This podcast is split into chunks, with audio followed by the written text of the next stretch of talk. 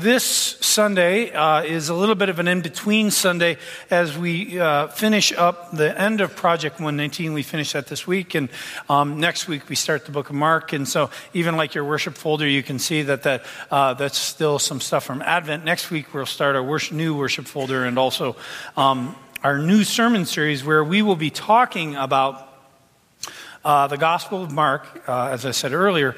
Um, but what we're talking about is we're calling the series The Path, the um, not so simple walk with Jesus. I think that's exactly the phrase. It'll, uh, for sure, it'll be on there next week.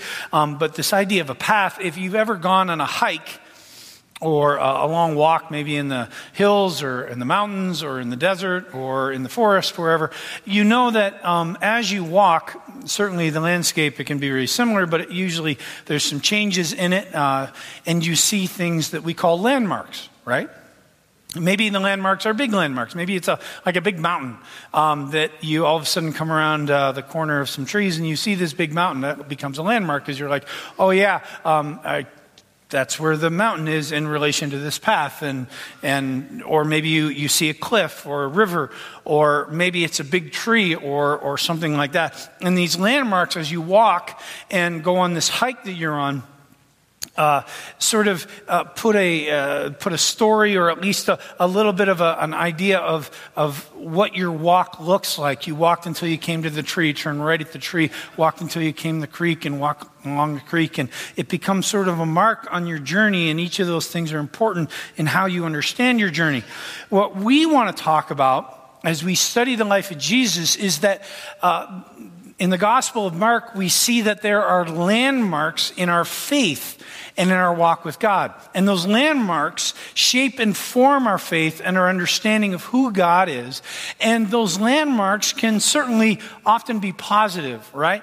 Joy, um, provision, blessing, relationship, all those things that can be uh, uh, good things in our life, and those become landmarks. And God teaches us some things as we walk through things like provision and blessing and relationship but some of them can be difficult. And oftentimes, when they're difficult, we think about those things in light of, um, well, God hasn't given this to us, or why has God forgotten me that I'm going through this doubt or fear or temptation or brokenness or, or pain, suffering, whatever that is.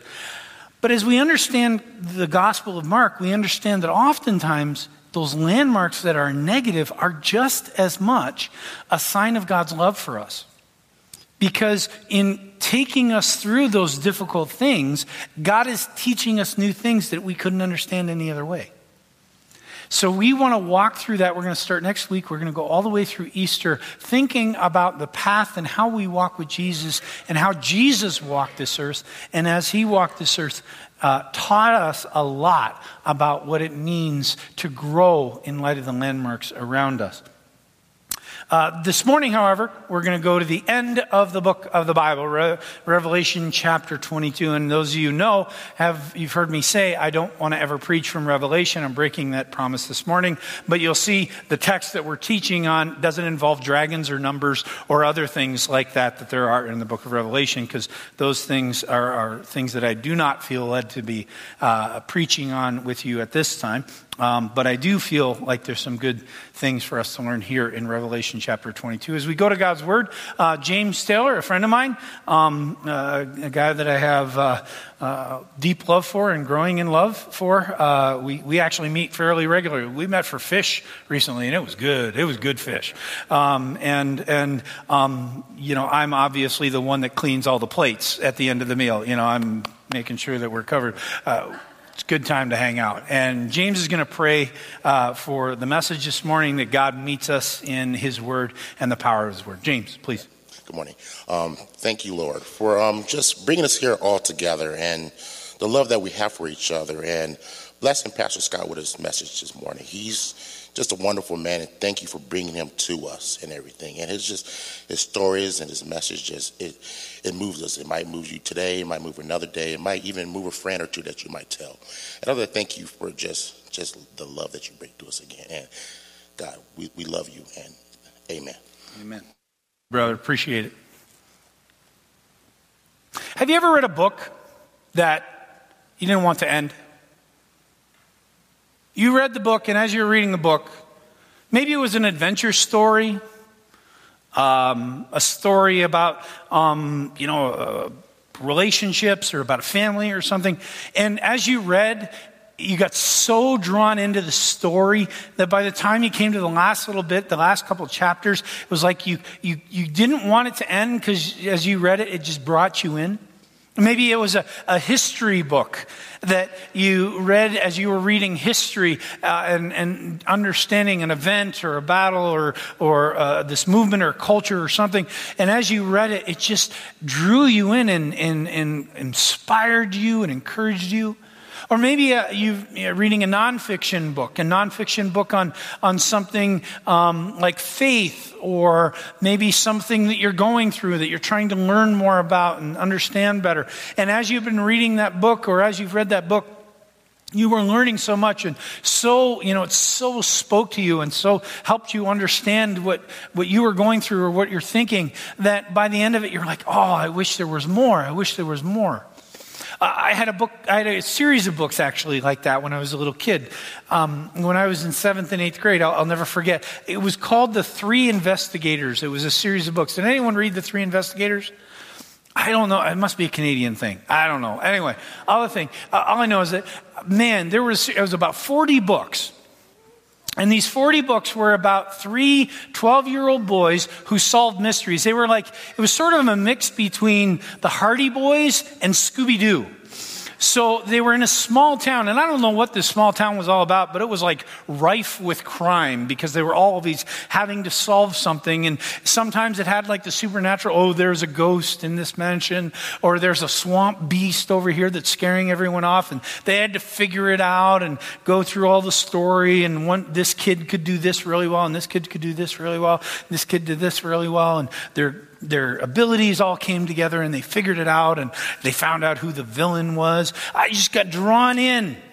I would take seven books at, uh, during library time at school and I would take them home because we only had library once a week and I knew I was going to polish those babies off by the next library day. I would get up at like four or five in the morning. My, my dad would get up in the morning Whenever he heard the newspaper hit the front door, it was the Toronto Globe and Mail. He would hear the newspaper hit the front door, and we would he would uh, start the fire in the wood stove. I know this sounds like I was raised in like podunk part of the world. It wasn't, but we had a wood stove in the kitchen. He would sit on one side, read the Globe and Mail, and I would sit on the other side and read three investigators' books. And by the end of it, it was like, oh no, there's got to be more. There's got to be more of them. There's got to be more of them. I actually just opened up Wikipedia this morning, hoping that there might be one more more, or a couple more that I could read or reread.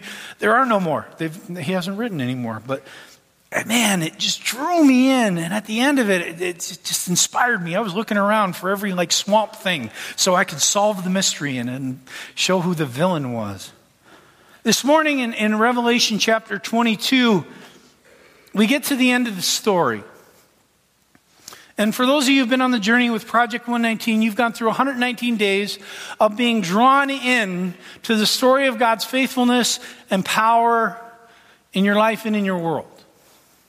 And my hope and my prayer for you, for all of us, is that God has moved in you enough, brought you into the power of His story enough that as you got to the end, you're like, man, I, I wish, I wish there was more.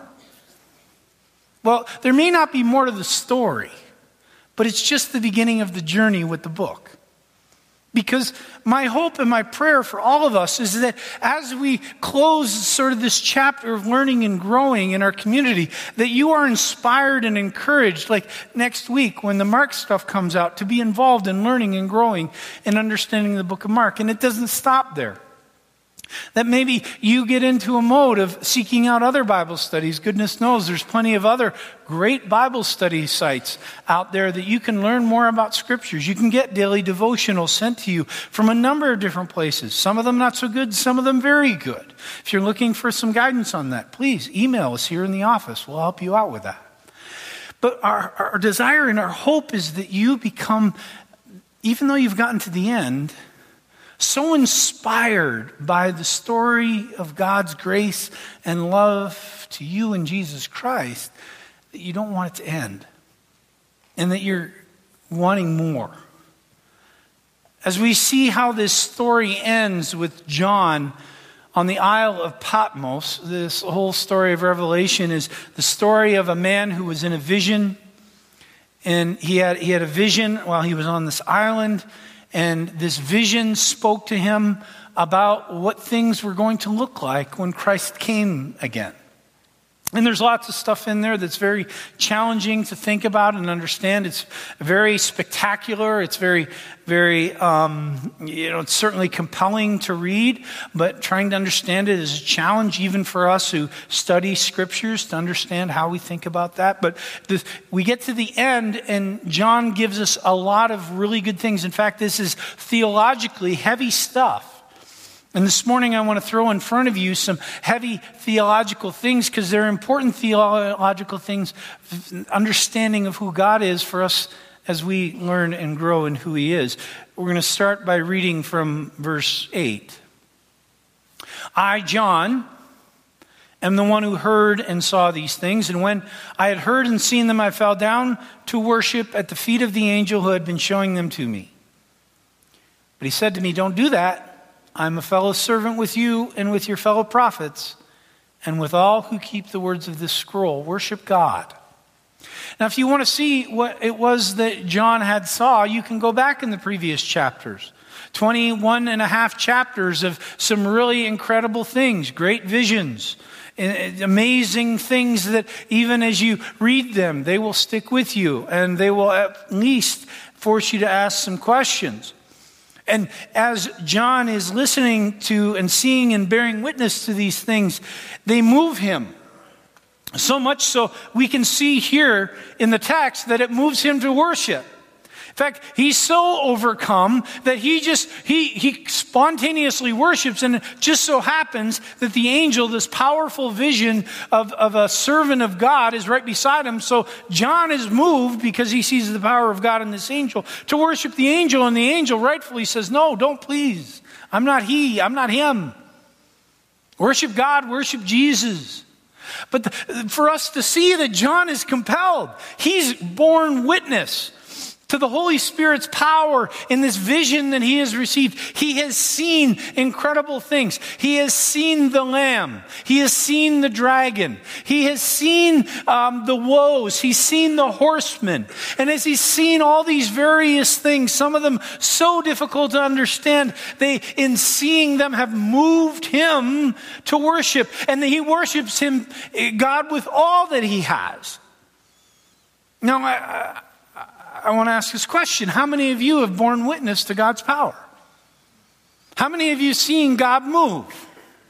How many of you seen God's love in your life? How many of you know even this morning the grace of Jesus Christ and the power of his love for your world? Then I ask this question How come when we're singing beautiful, amazing songs of the truth of Jesus, we look like this? Now, I know there's some of you out there, I know where you're coming from. I have lived 44 years in the tradition of this church. This is a Christian Reformed church, it's our denomination. I've been a part of the Christian Reformed church for 44 years. I have lived within this sort of community for a long time, and I've known a lot of this. And I understand this. We weren't raised otherwise, right? We, we weren't raised in churches uh, where we raise our hands. In fact, I have a feeling that when the first time, and I don't know if it was at Highland Avenue or First, two churches that combined to make the river a number of years ago, which person who raised their hands first and what the stir was when that happened. Some of you can probably remember. I, I don't know how that happened. But I know that there's some of you who are out there who are saying, that's not me. Pastor Scott, no matter what you tell me, no way. Now, I'm okay with that because I'm not here to judge you. I'm not here to um, put pressure on you. I'm not here to prescribe to you how to worship God. But what I can say is this that when you say there's no way that I would do such a thing, raise my hands. Say amen during a sermon. You know, wave my hands in worship before God, even bow down in worship. You're not saying no way to me. Hear me here. You're not saying no way to me. You're saying no way to him. Why? Because we see here that when you bear witness to the power, the grace, and the love of Jesus Christ, it moves you. It moves you to what? Love God. And I know you love God. I know you love Jesus. So many of you, you love Jesus. But what does the greatest commandment say? Love the Lord your God with?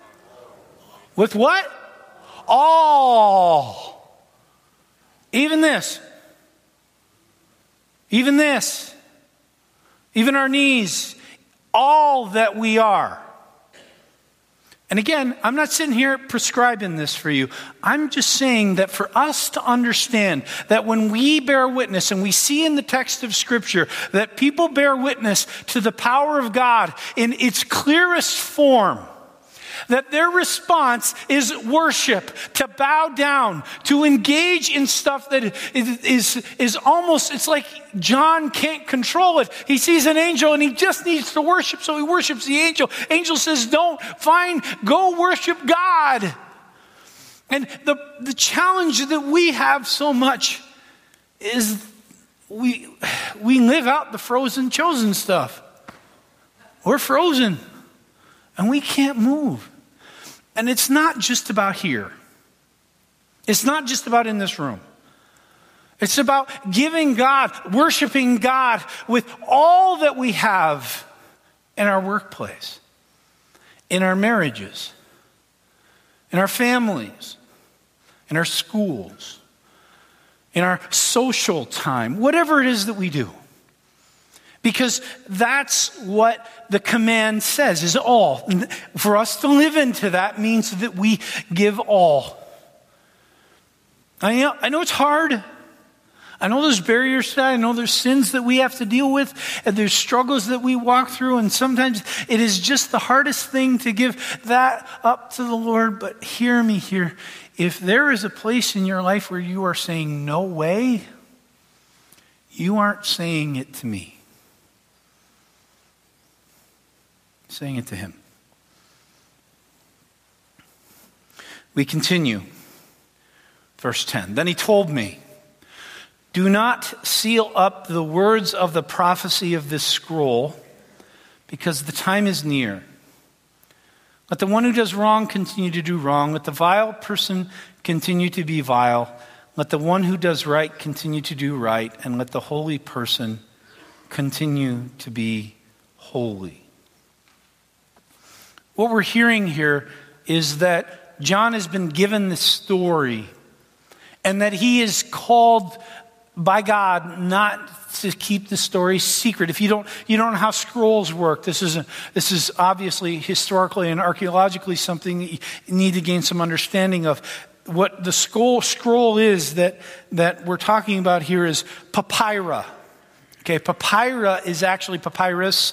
It's reeds woven together and smoothed out in their weaving in such a way that you can write on them. And what you would do is write your message upon them. Then you would take those things, wrap them up, tie them up, and bind them in such a way that they could be easily um, contained and transported.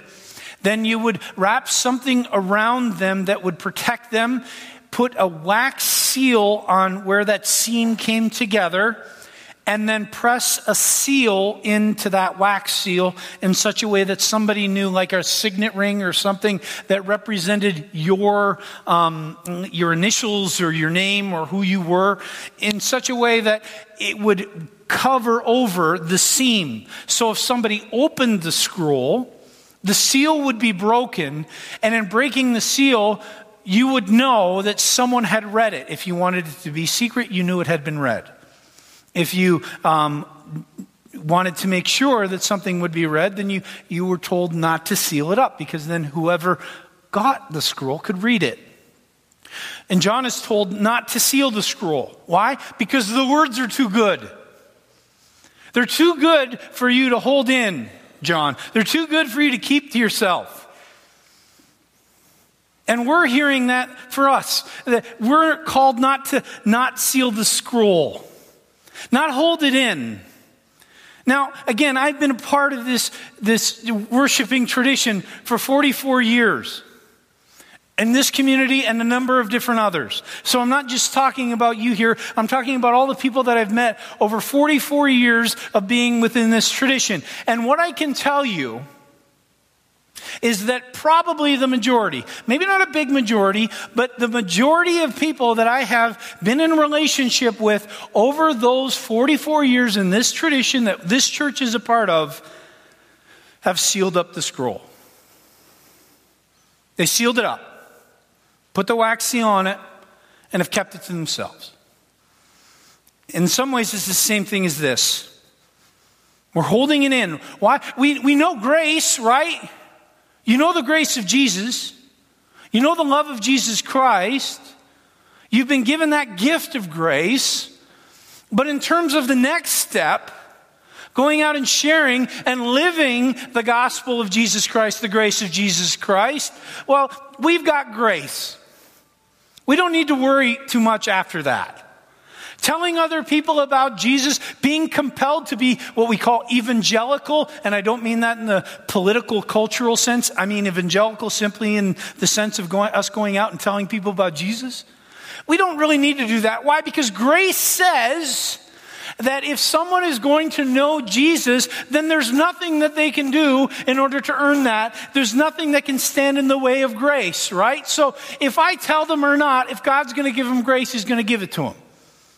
I don't need to worry about it. It's one of the reasons why, again, we get the frozen chosen. And I know some of you like that, but that was a phrase for a long time. The frozen chosen live just in their own little world. Why? Because we have grace. We've put the seal on the scroll. Now, again, I'm not, I'm not sitting here in judgment on you because I know there are some of you who are out there blazing a trail in the world for the kingdom of God and sharing the gospel of Jesus Christ. Praise God for that. Continue. But I know that some of us have to continue to ask the question where is it that I have sealed the scroll and held back the truth of the grace of Jesus Christ? Where is it that God is calling me, like John, to share the news to all that they might hear it? Where is it that He's called me to do that? Let's continue to read. Now we're going to get into a heavy duty theological thing.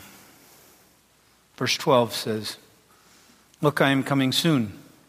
My reward is with me, and I will give to each person according to what they have done. Who's speaking there? Who? Jesus is. It's actually Jesus. Jesus is speaking there.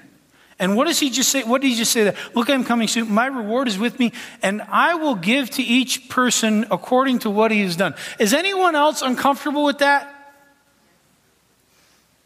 Why? Oh boy. Where do we get it from? Grace. Yeah. Awesome. Then what in the world does that mean? What, what does it mean?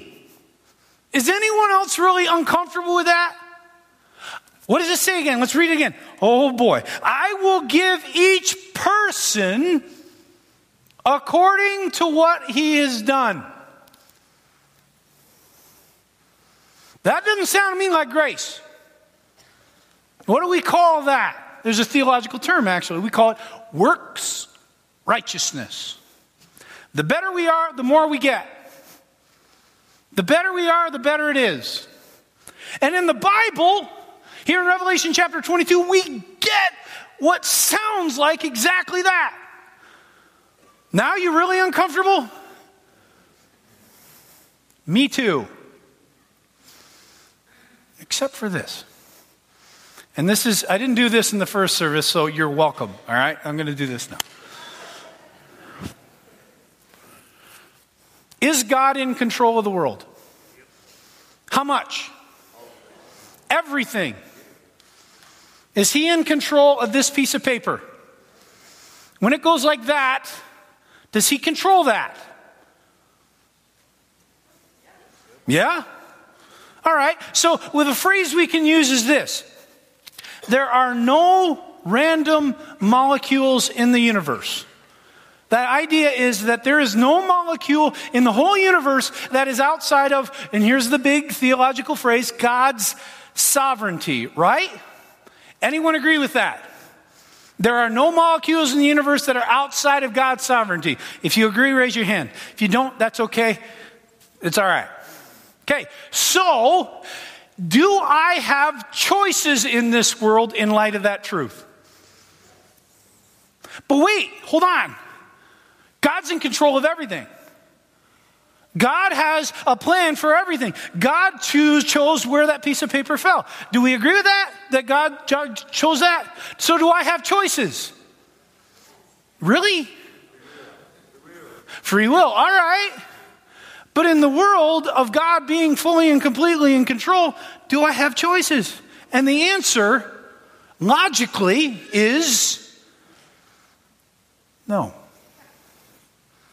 Why? Because God is sovereign. God has planned and mapped out every moment and second, every instance of my existence. Yes or no?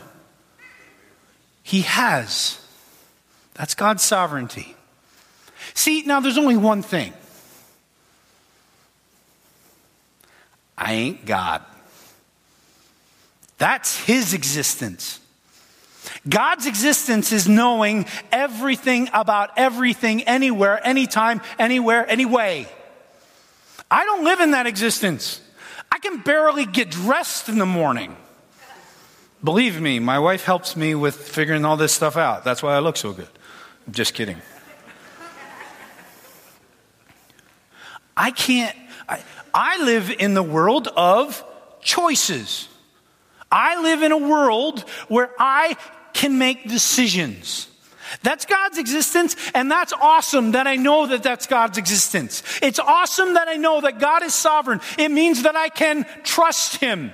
It means that I can have faith in Him. That when He says in His Word, He says, I know the plans I have for you, plans to prosper you, uh, plans for hope and a future. That when He says that, in light of some of the challenges and sufferings that I face, I know that since God is sovereign and His plan is complete, that I know that He knows the end of my story, and I can trust in that.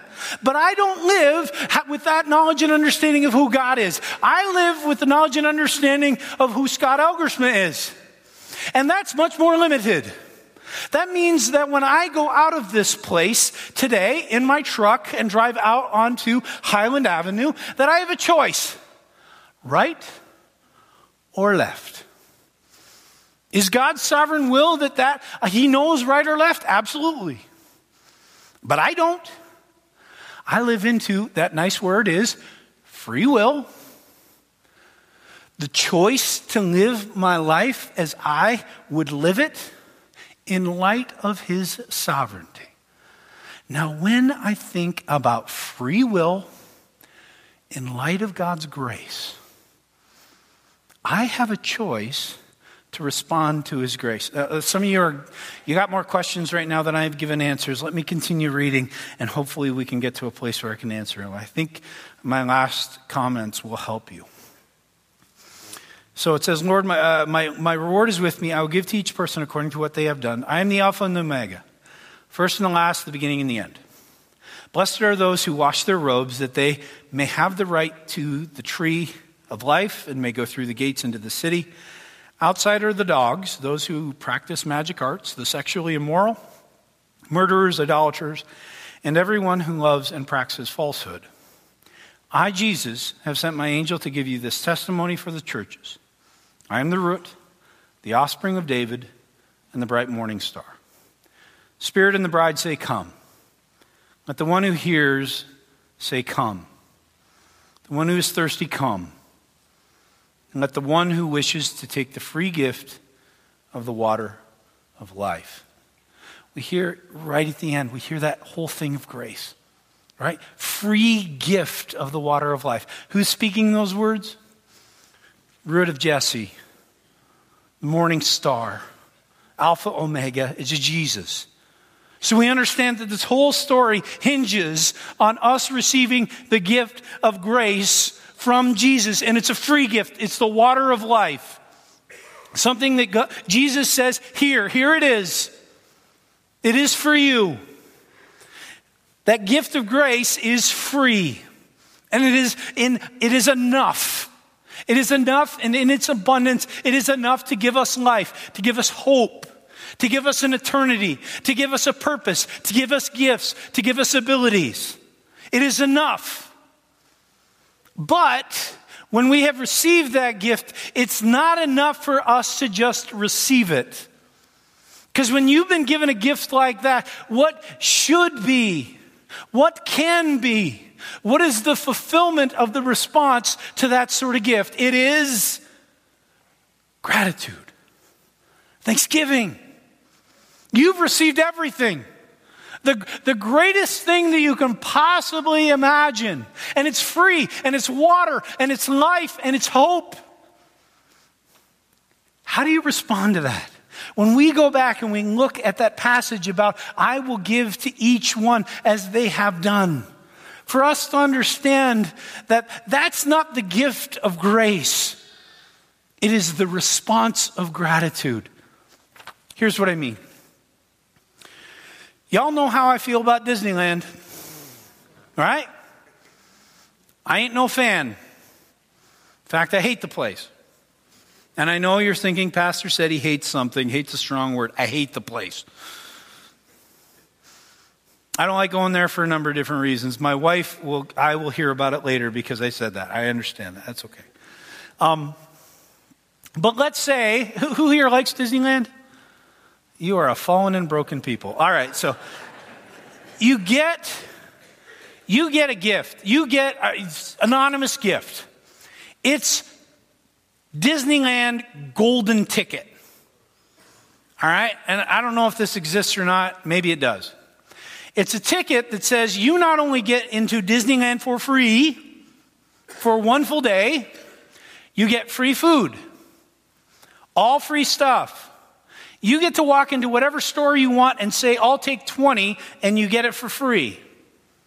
Free experiences, free extras, free this, free that. You get to go wherever it is that you want to go in Disneyland. How many of you taken that ticket?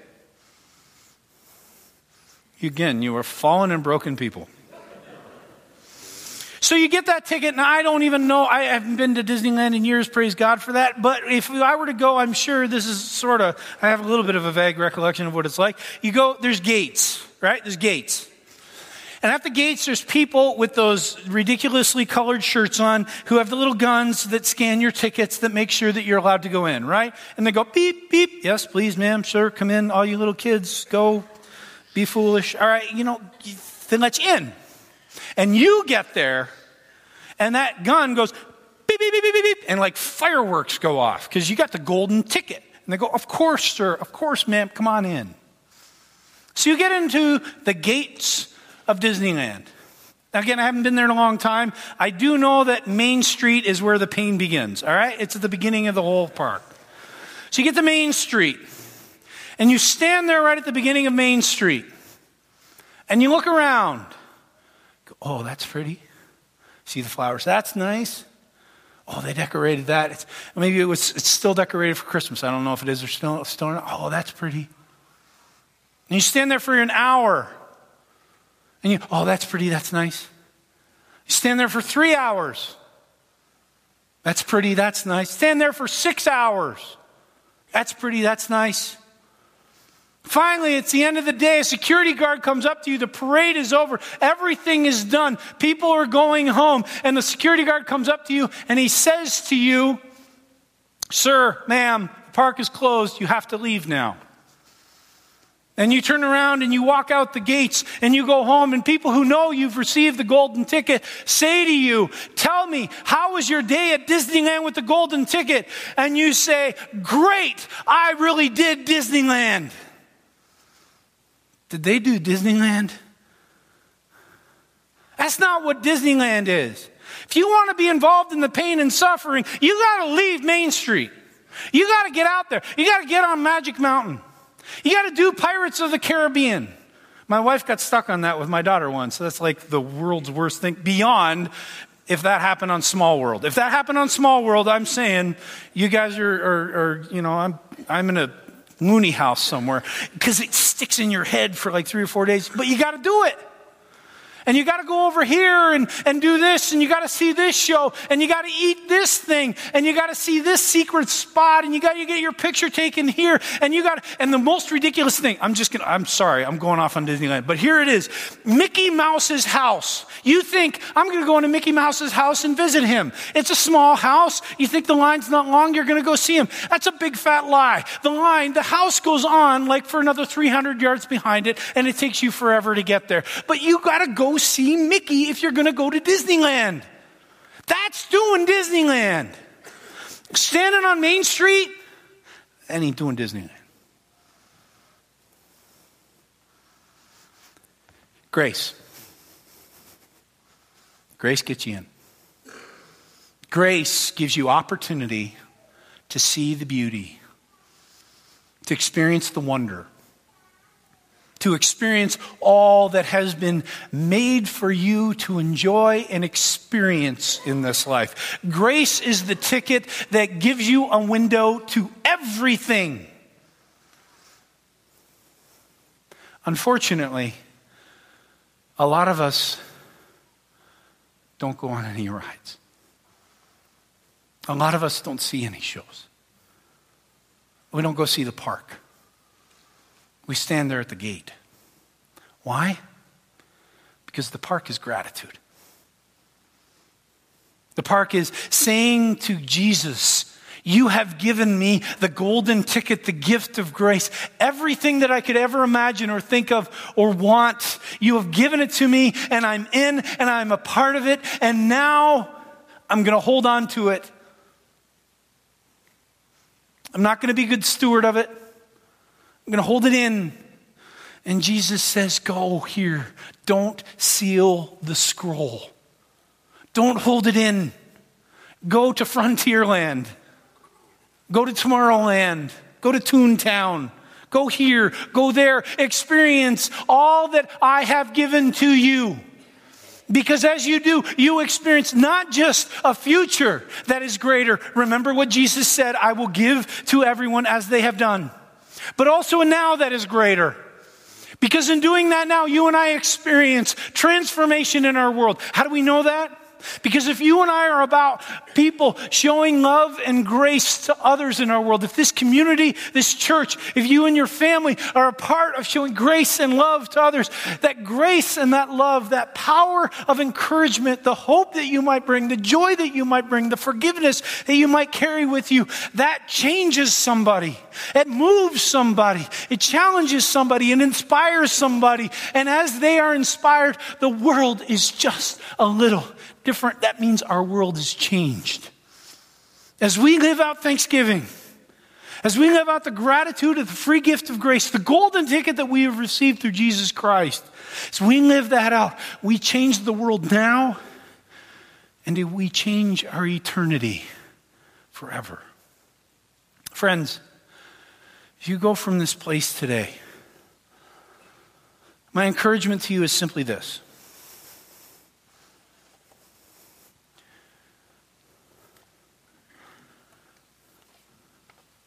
go ride the rides. Let's pray.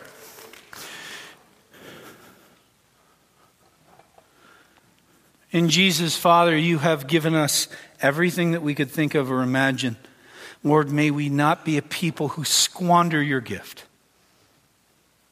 May we not be a people who internalize your gift, who seal our scroll but instead, Lord, we break the scroll open. We, like John, worship you with all that we are. We bow down. We give to you everything. We, we have no, no ways. No way, God, I'm not going to do that. No way, I'm not going to give you this. We have none of those in our lives. We are willing to give unto you, Lord, everything that we have. And in doing so, we can see our world changed in whatever form or fashion that you will do it, because it's your Spirit who does it through us. It's not our power, it's not our ability, it's yours.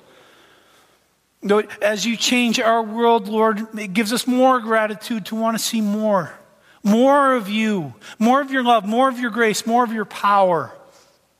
And then, Lord, we know also that our future, our eternity, when you come again, it's changed, it's new, it's amazing. Because, Lord, you give unto us what our faithfulness has produced. Lord, may we, in gratitude, live in such a way that you are constantly busy getting ready the great reward for your church, for your people, for your kingdom when that day comes. We pray these things all in the name of Jesus. Amen.